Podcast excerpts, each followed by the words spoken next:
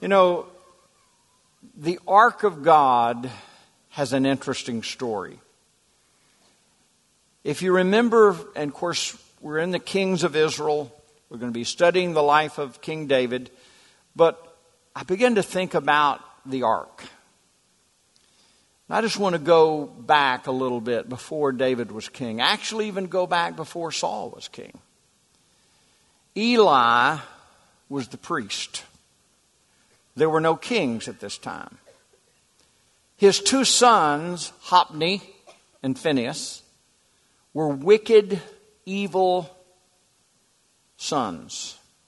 And Eli refused to discipline his own children. And he was old, 90 years old. It says he was severely overweight. And he basically let his sons do everything. And something happened that had never happened. Israel was defeated in battle. And in the midst of the battle with the Philistines, to make things even worse, they lost the ark of God.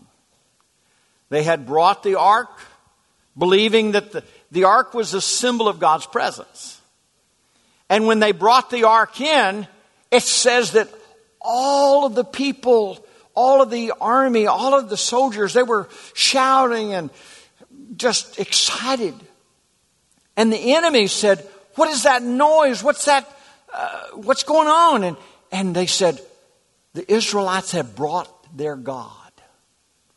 And this is the same God that defeated the Egyptians, the same God that brought down the walls of Jericho, the same God that has done amazing things, and they were fearful. And so they said to one another, the Philistines, they said, We need to fight extra hard today. And Israel lost the battle.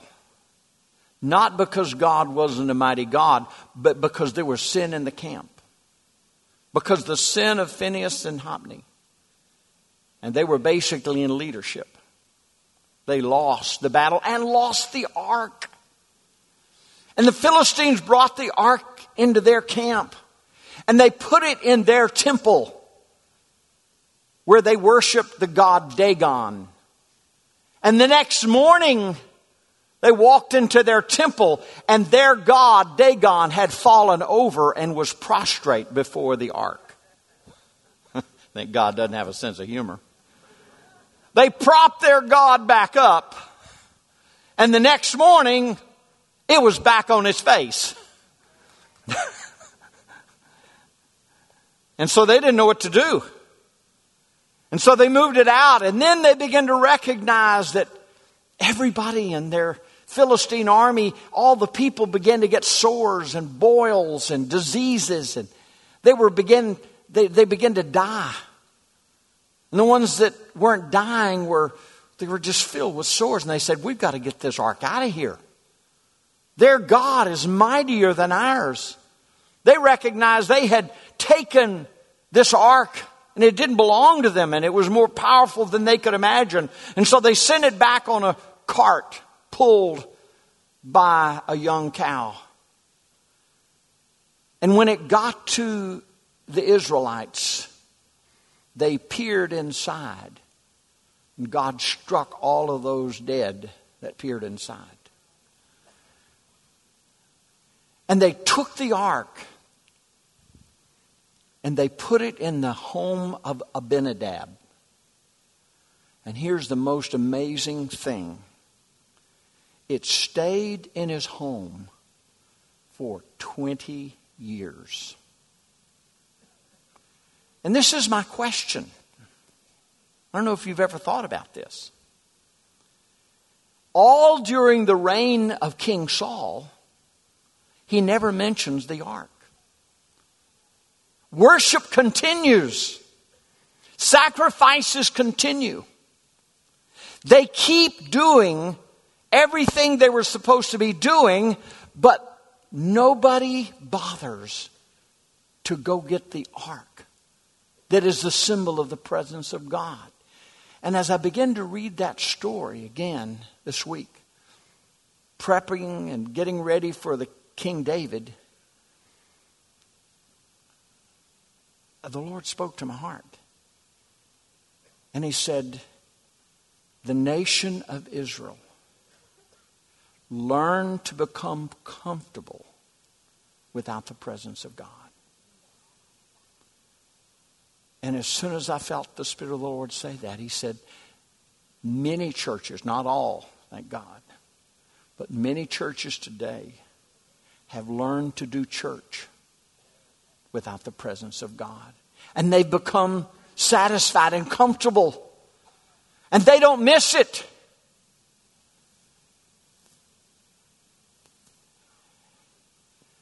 And I wonder how many people even understand what it means to have the presence of God in your life. And I thought, Lord, may our church, may the church of Jesus Christ never fall into that trap like they did. They just, as soon as the ark was back into the Philistines' camp, they just kept going, just kept doing their thing. Sacrifices kept going. They kept making the bread, kept burning the incense, but no presence of God. No ark. And it sits in a home of Abinadab. And then, praise God, King David, and you know the story we heard last week about King Saul.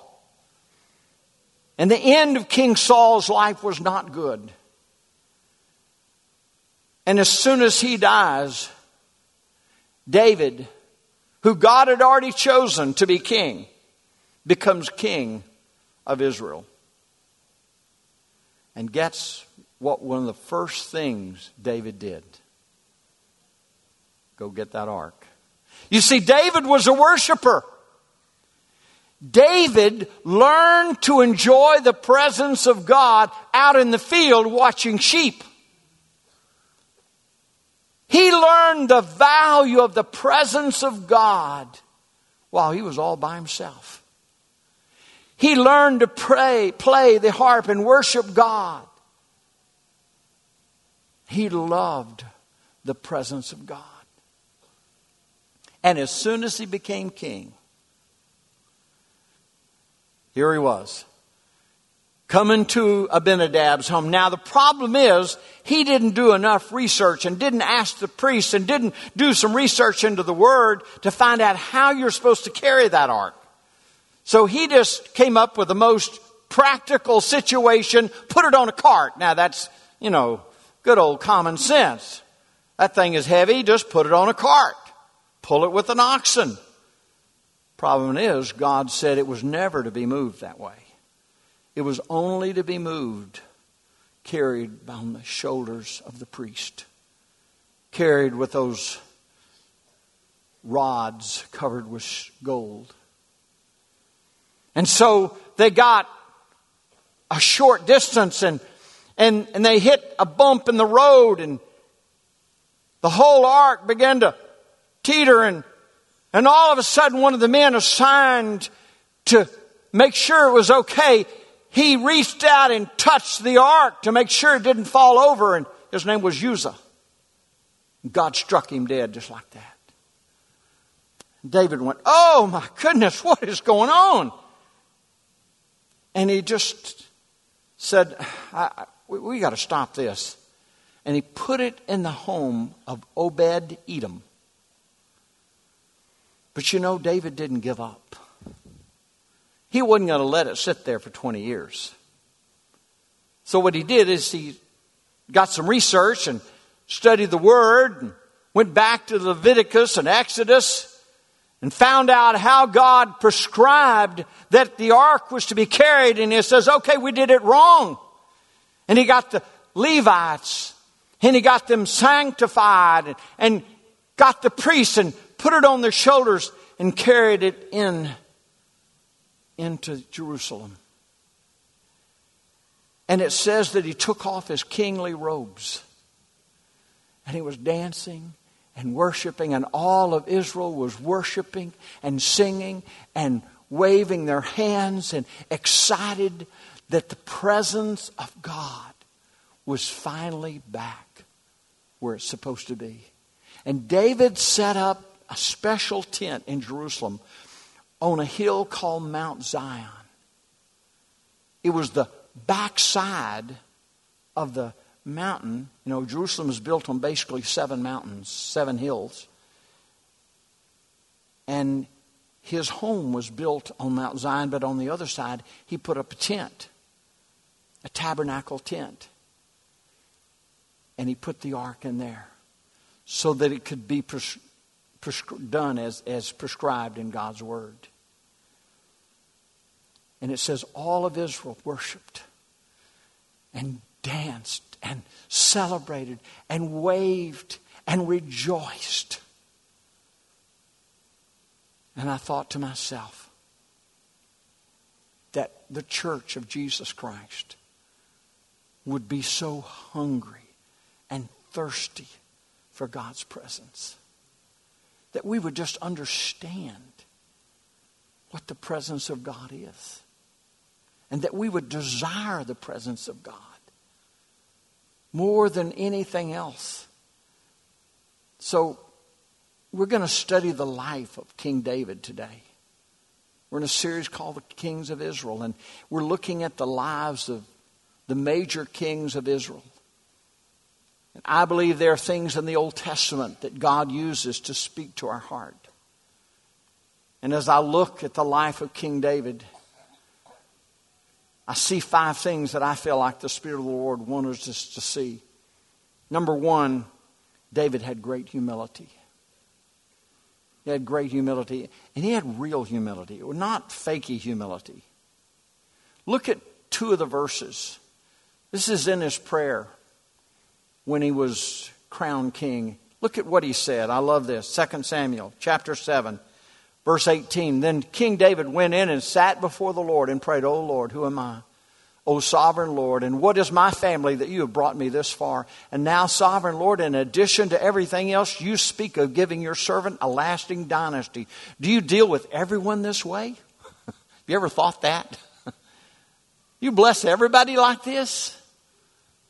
What more can I say to you? You know what your servant is really like.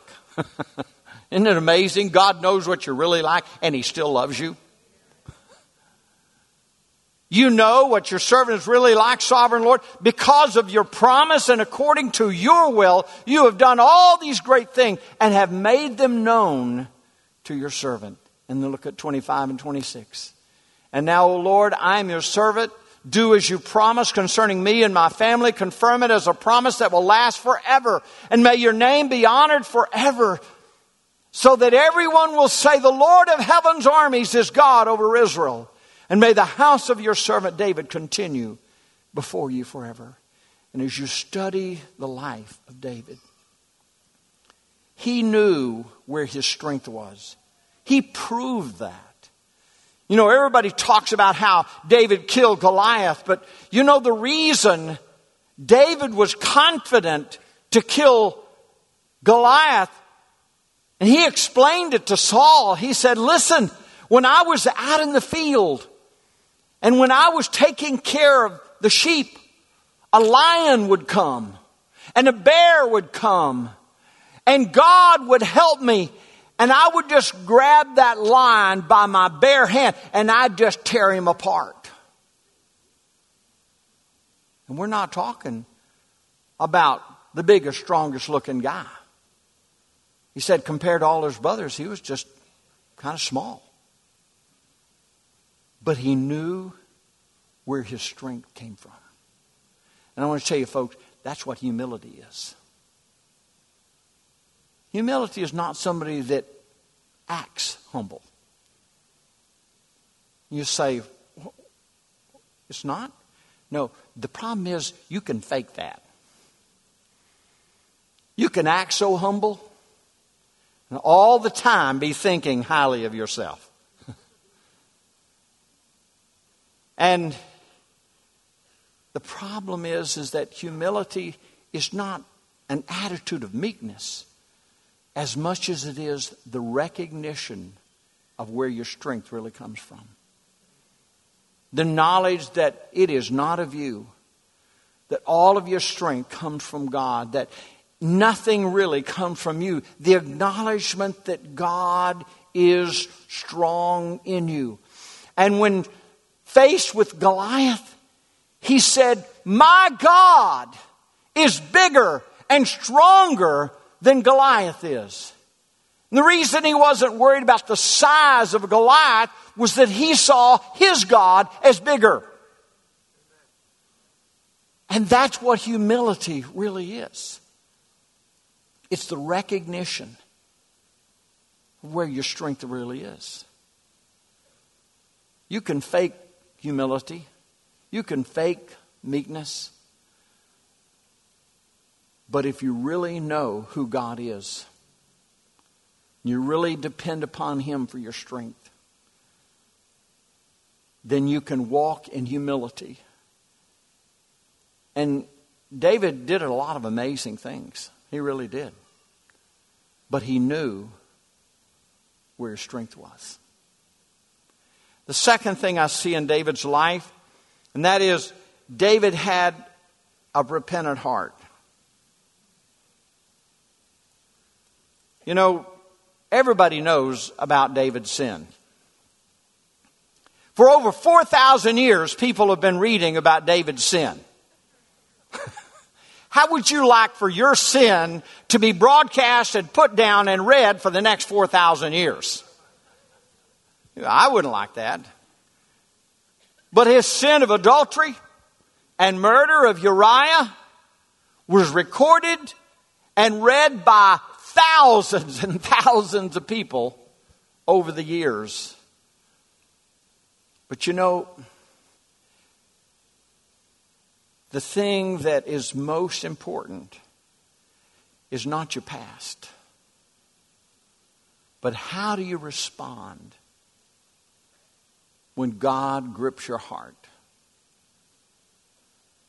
And you probably remember the story of Nathan the prophet. And he comes to David and he talks to him about the rich person who steals someone's little sheep poor person sheep. And David says, Oh, I'm, you bring him here, man. I'm going to take care of him. We're going to kill that guy. We're going to really take care of him. And Nathan looked at him and said, You. You're the man. And he recognized, you know, because David loved the presence of God, he missed the presence of God. When you're in sin, you miss the presence of God. You long for that sense of cleanness that comes when you know God. And I believe he hungered for God's presence. And you can tell by what David wrote not long after Nathan the prophet confronted him and David repented he wrote Psalm 51. I just want to read the first 13 verses. I know that's a lot, but it's powerful. Have mercy on me, O God, because of your unfailing love.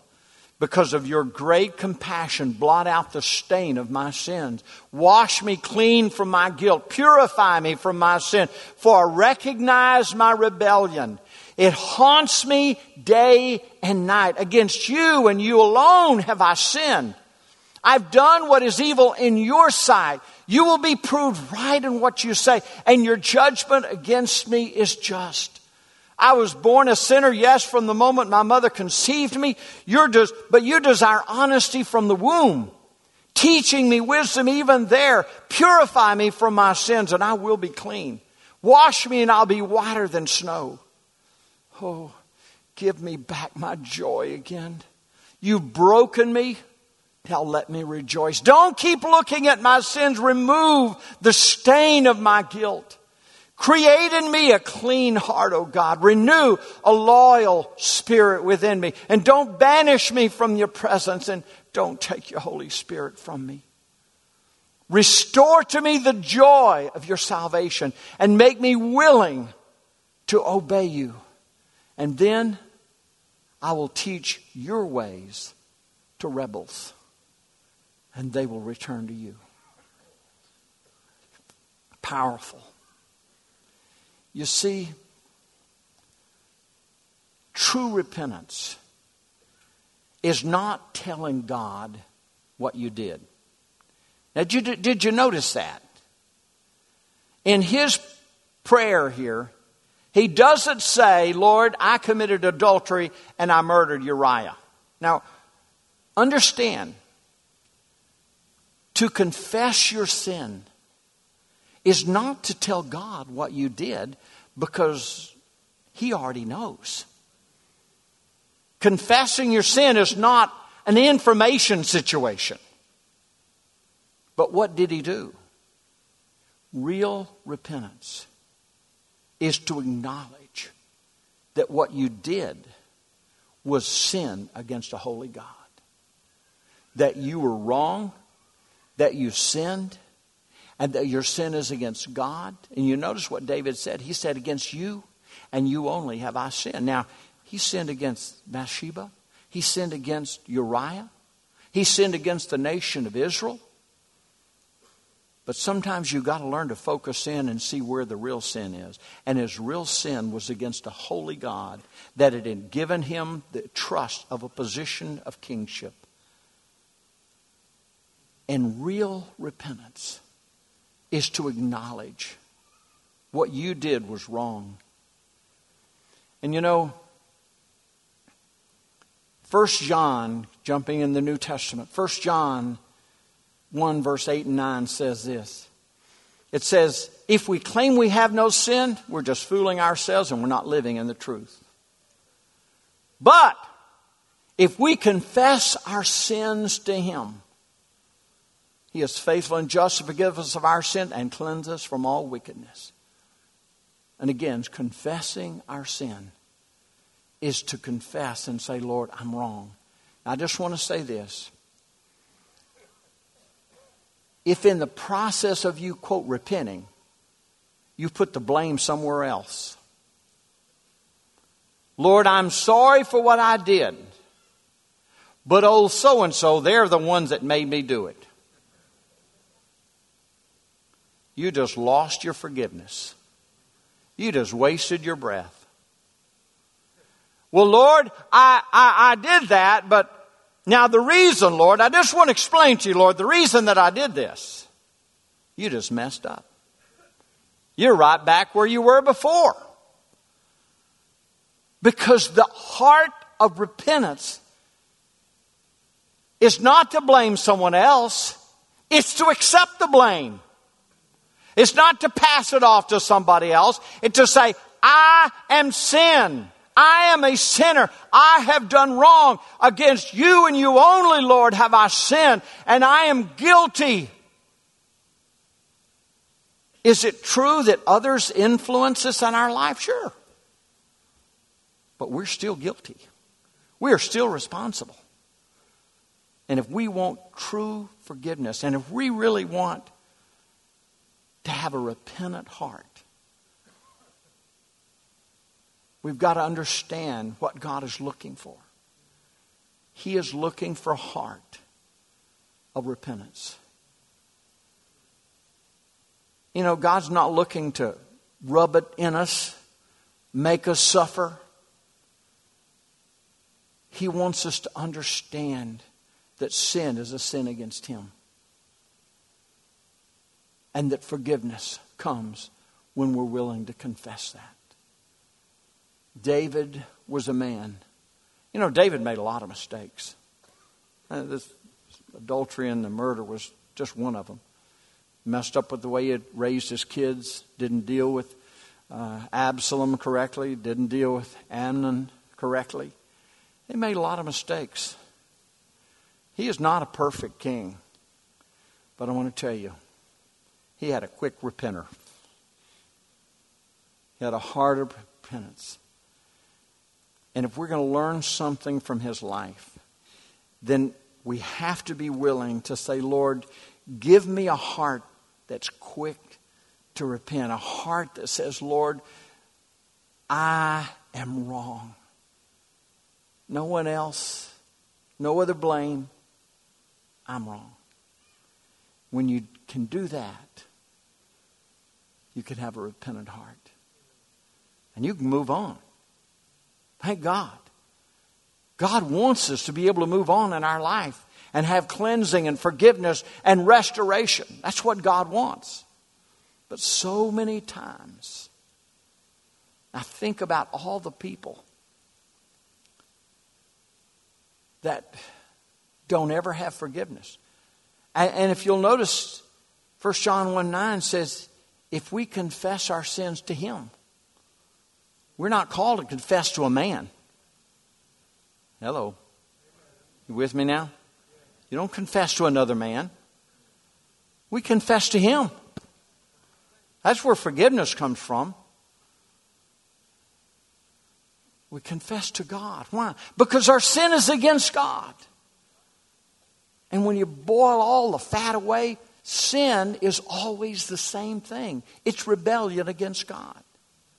It's us doing it our way. Now, the end result of sin might look different.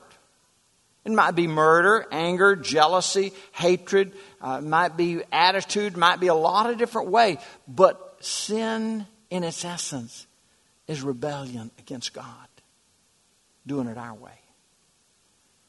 David had a repentant heart. The third thing I see, and that is David loved God's presence. And I know we started out talking about the ark, but I just want to say what an amazing difference that can make in our life.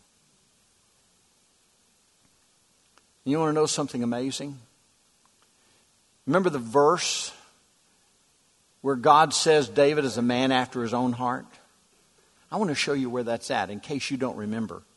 It's in 1 Samuel 13, verse 14.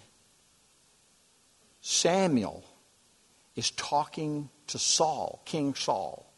This is the context. But now your kingdom must end. For the Lord has sought out a man after his own heart. The Lord has already appointed him to be the leader of his people because you have not kept the Lord's command. Before David ever became king, God looked. And what was he looking for? You know, they had a king who was tall in stature, tall and handsome, Saul. That didn't work out well. It wasn't the stature. He was looking for a man. It was after his heart. Someone asked me once, Brother Renee, what does that term, that phrase mean? A man after God's heart. It's a worshiper. It's a person who loves God's presence. It's a person that loves to be in God's presence, that loves to worship God, and refuses to be denied being in His presence. You know, I'm going to make a statement. Have it written in your notes. When we love God's presence, it will attract God's attention more than our successes or failures. I want you to just consider that just for a moment. Consider that just for a moment. What's God really looking for? He's looking for you to love Him with all of your heart and to express that from a simple, pure clean. I love you. And a lot of people, we get hung up on, well, Lord, I did this last week, and I did that last week, and I gave this amount, and I accomplished this, and I was able to do that, and I touched them, and I changed this, and we all want to tell God about our accomplishments and our successes. But I just want to tell you what he's really looking for. He's looking for your heart. to be after God. We were, had our grandkids the other day. We just had the two little girls, Ellie and Allie. And so we went to Cane's for fried chicken. And uh, we always love having the grandkids, two little sweet little girls. And so Allie's sitting with Vicky, and Ellie sitting right next to me, and we're eating the fried chicken. And Ellie looks up at me and says, Poppy, I love you so much. You're such a good Poppy. My heart melted. She had thrown a tantrum earlier in the day. But when she said that, I could care less what she did. she could have had anything she wanted. She just wasn't old enough to ask for it.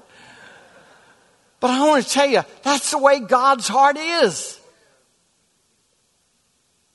He's not so much worried about what you did in the past, what you're going to do your talents, your abilities, your achievements. He just wants you to say, Daddy, I love you.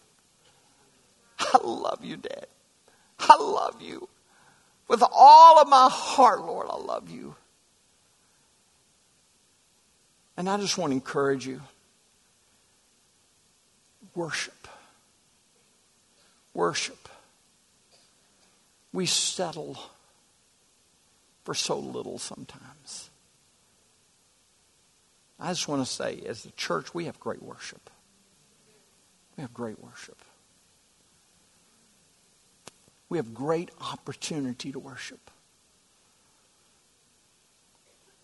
But it is necessary that you avail yourself of that opportunity. Now, I grew up in a denominational church where I never raised my hands. And the motto was, Be still and know that I am God. So we were all still. We were still, still, still. And the quieter you could be, the better. And that's rigor. You know, I, I was a curious little kid when I was eight years old, I found a luggage tag. Everybody know what luggage tag with the two little wires that stick out of the luggage tag? Well, during church, I told my daddy I need to go use the bathroom.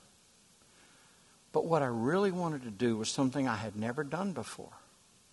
I wanted to know what would happen when I stuck those two little wires in an electric socket.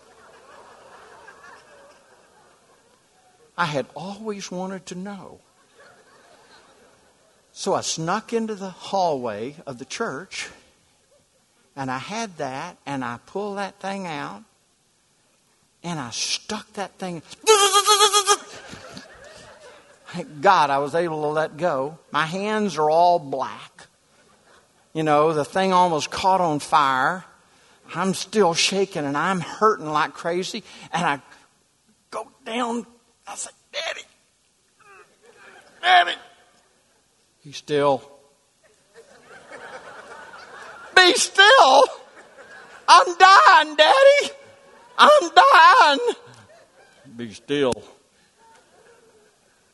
And I tried to tell him what I did, and he just said, Be still. So the whole service, I just sat there.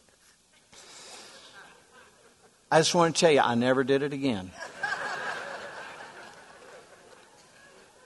So, hey, I did learn. But God's plan was not for us to be still and quiet. Our, his plan was for us to worship Him. And you know the best thing you can do if you want to worship and enjoy His presence forget about everybody around you. That's the biggest hindrance to worship you can, you can do. Worrying about what anybody else thinks. Just love Him and sing and worship. If you can't sing, just make noises and sing and make noises and worship God. And it's amazing. All those years growing up, I never raised my hands. But when I fell in love with Him, it was the most natural thing in the world to just, man, they were just like antennas. They just went up. And nobody had to say, raise your hands. It's just, just a, it was a natural response of submission and surrender to God and telling Him how much I loved Him. David was a worshiper who loved God's presence. What a joy it is. The fourth thing, David forgot to guard his heart. We talked a minute ago about his mistake, sin. But the real question is not so much what he did, the real question is why. Why?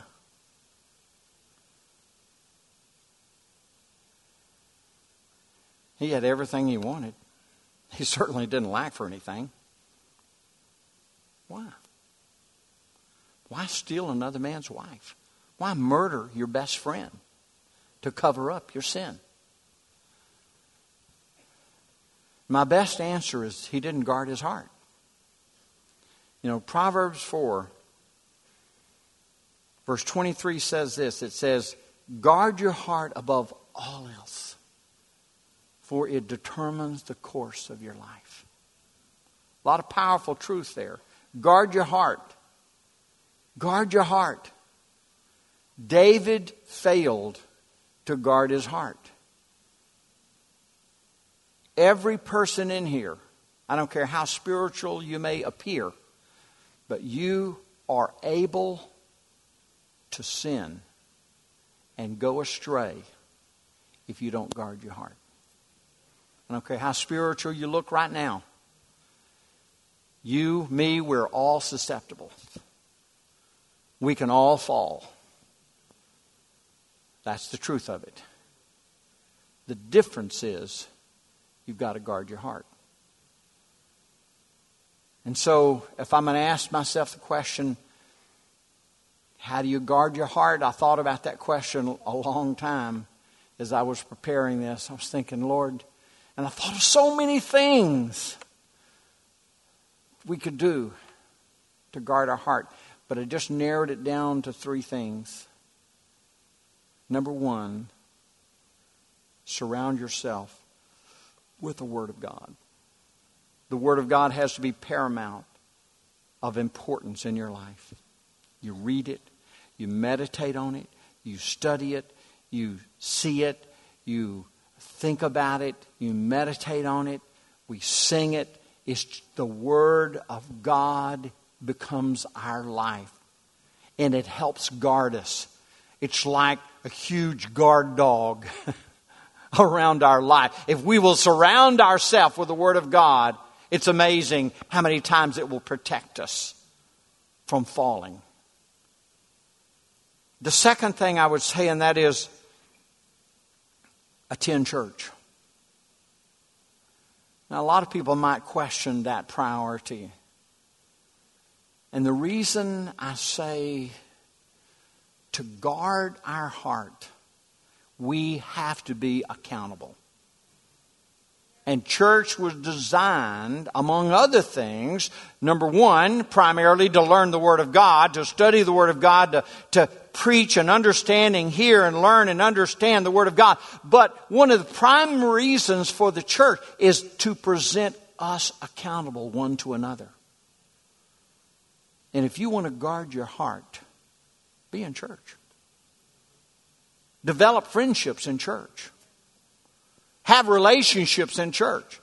Now, again, I've said this many times. There's the difference between attending church, as in, you know, walking in five minutes till 10 o'clock, and then rushing out so you can get in line at dinner right before the end of the service. That's attending church.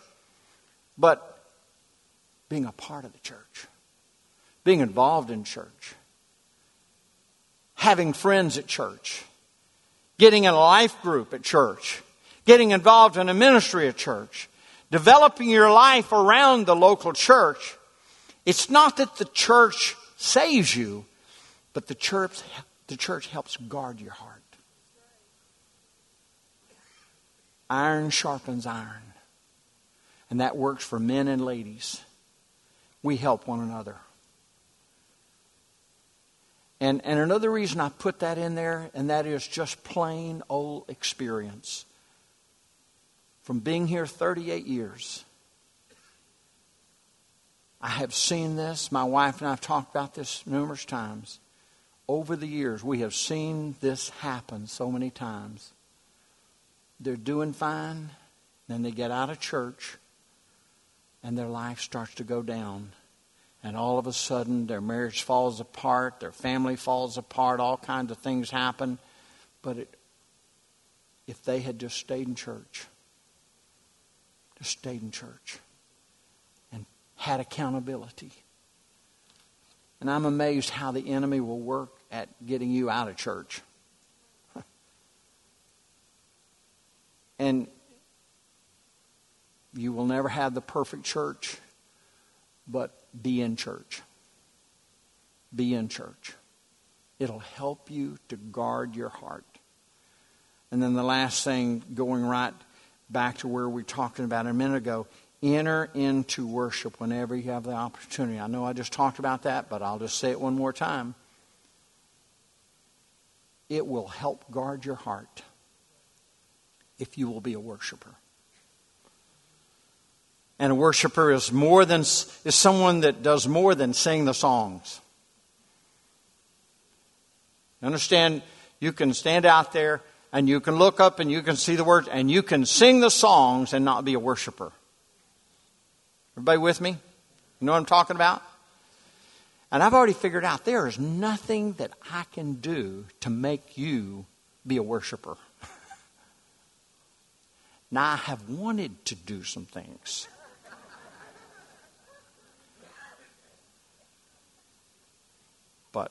It doesn't work.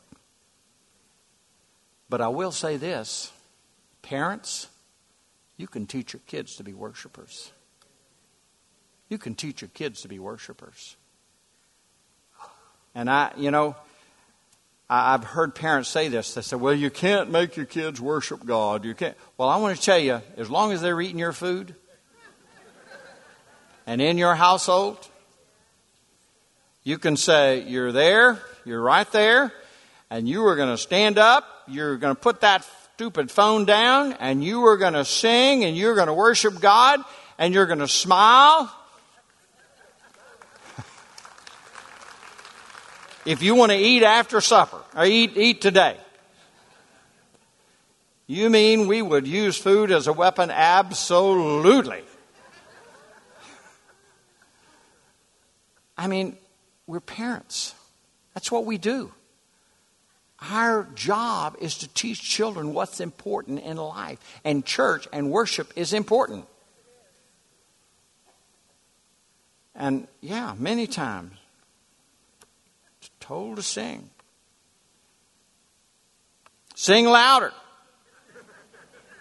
I'm singing. Boy, you ever notice when I sing, sometimes I sing a little too loud. Sometimes my wife actually, we go to another church sometimes or what, and I start singing, my wife will give me the, in the, because I'm singing too loud.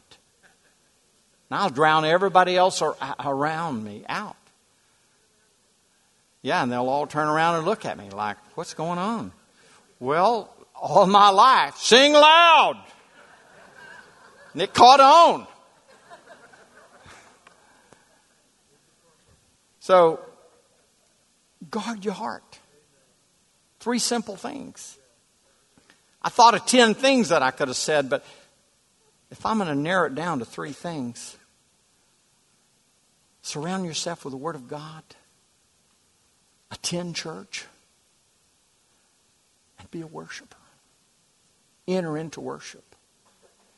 And then the last thing I want to say, and that is from the life of David, David reminds us that God seeks to restore us and use us. I told you last week Saul's life didn't end well. Well, I just want to tell you David's life ended well. God used him to write the book of Psalms, almost all the book of Psalms, and most of that was written after he sinned.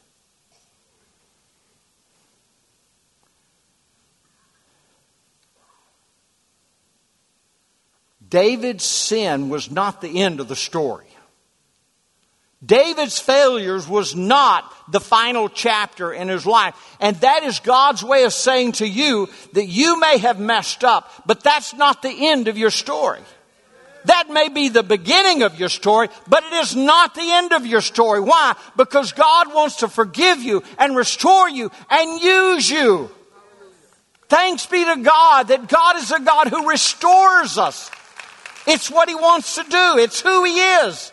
He loves you and He wants to restore you and make you into who He wants you to be. He is a God of restoration. Now remember, I'm just going to remind you, we don't have to go back and read it, but remember what David wrote in verse 13 of Psalm 51. We read it. He said, Lord, he asked all these things, and he said, Lord, then I'm going to teach other rebels, and they're going to walk in your ways. And I find that amazing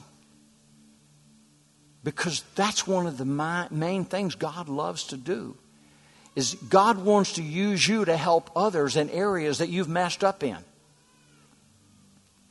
Your testimony becomes the area that God wants to use to help other people who are going through what you went through. 1 Corinthians, look at this, excuse me, 2 Corinthians chapter 1, verse 3 and 4. It says, All praise to God, the Father of our Lord Jesus Christ. God is our merciful Father and the source of all comfort. Watch this. He comforts us and all our troubles, so that, why? So that we can comfort others.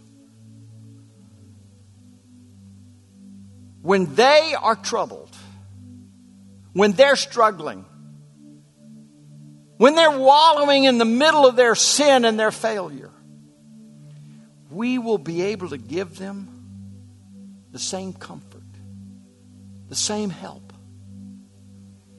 that God has given us. God wants to use your testimony to help others pick up their life and go on. It's one of the reasons He wants to restore you. He wants to use you. He wants to use you to be a blessing to other people.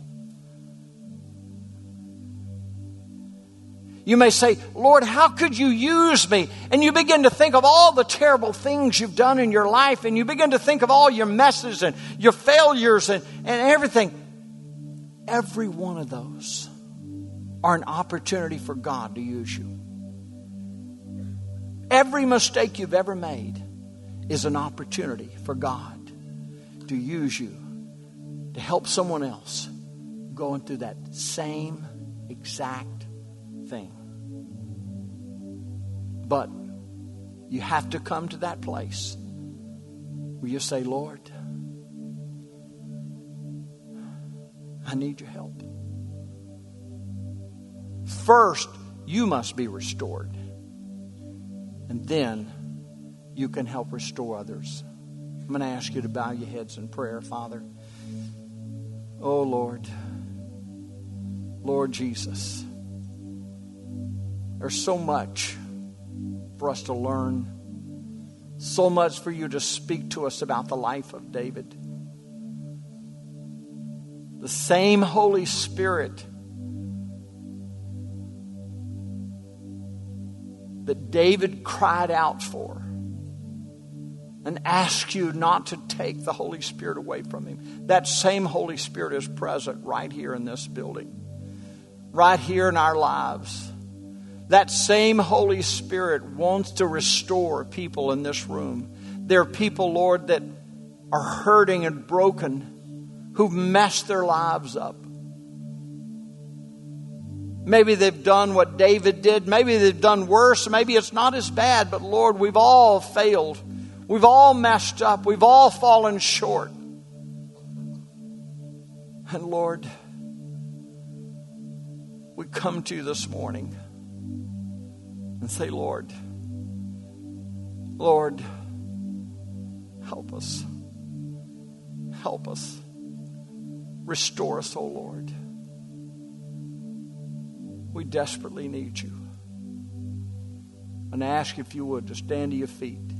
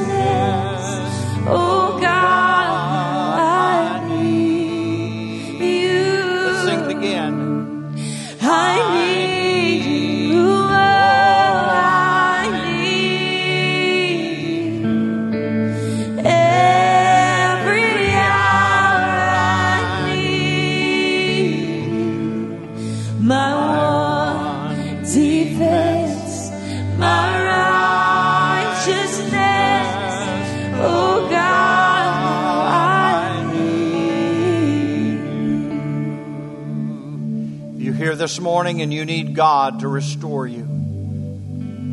Doesn't matter what failures you have in your life, if you need God to restore you, forgive you, I'm going to ask you to make your way down to the front. Pray with me right here. You're going to sing that again. I'd like you to sing it all the way from the beginning, that first verse of that you would be willing to say, Lord, I need you to restore me. I feel like the Spirit of the Lord said there are people here that are broken, that are hurting. God wants to restore you this morning. He wants to give you a new, clean heart. Maybe you need to be born again. Maybe you need to start over again. But God's saying, if you need to be restored this morning, I want you to make your way out of your chair, come to the front. And let's pray together for God to do a work of restoration in your heart. Let's sing it. Lord, I come, I confess, bowing here. Come on. You want to be restored this morning. without you, yes, come on. I fall apart. Just step out. Yeah. you want to be restored? Would you come? Yes. Come on. Yes. I need you.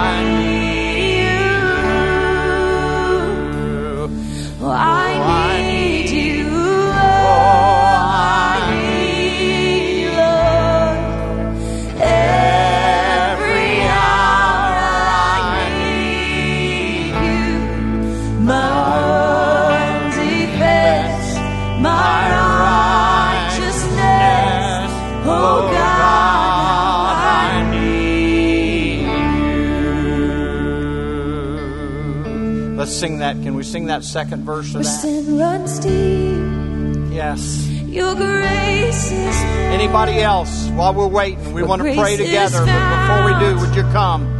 is where Just be obedient to the Holy Spirit. You need to be restored this morning. Oh God, I need restoration in my heart. I need to be restored, Lord. Come, Holy Spirit, we need you, Lord.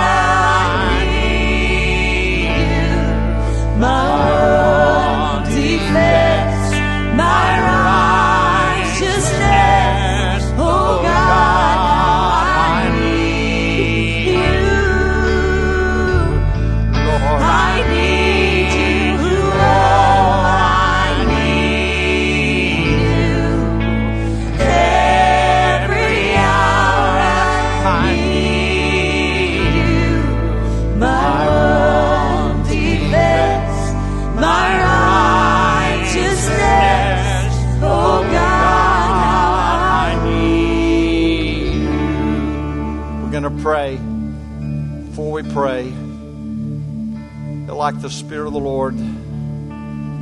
There's somebody, I don't know if you're at the front or you're still out there, but you've been hurt. Feel like just a gut punch. Just taking the life out of you. You've said to the Lord this week, Lord, how can I ever recover? How can I ever recover, Lord? Will I ever be the same again? And God wants you to know not only will you be, this, be the same, but you'll be better. He will make you better. Whenever God restores, He makes you better than you were before. That's the principle of restoration. He doesn't just make you the way you were, He makes you better than you were. Because now it's His Holy Spirit working on the inside of you, working His will and His plan and His purpose in your life. I'm going to ask everybody down here and anybody else out there in congregation if you want to pray with us. But let's just raise our hands before the Lord and prayer, pray a prayer, restoration. Lord Jesus, I love you. I ask you this morning to restore my heart, oh God. I love you. I desire to be a worshiper. Give me a repentant heart. Help me, Lord, in the areas that I have failed. Restore me. Use me, Lord, to be a blessing to others. Help me, Lord, to comfort others in the same area that I have been comforted. In the name of Jesus, I confess Jesus Christ as the Lord of my life. I claim His blood is the forgiveness of my sin. I am complete in Jesus Christ. I know that I'm a sinner. I can't save myself. I acknowledge your blood as the complete payment for my sin. Thank you, Lord, for restoring me this morning. Restore to me the joy of my salvation. In the name of Jesus, help me, Lord, to know you and to sense your presence in my life. I will never be the same. In the name of Jesus. Amen. Amen. Thank you, Lord, for your great mercy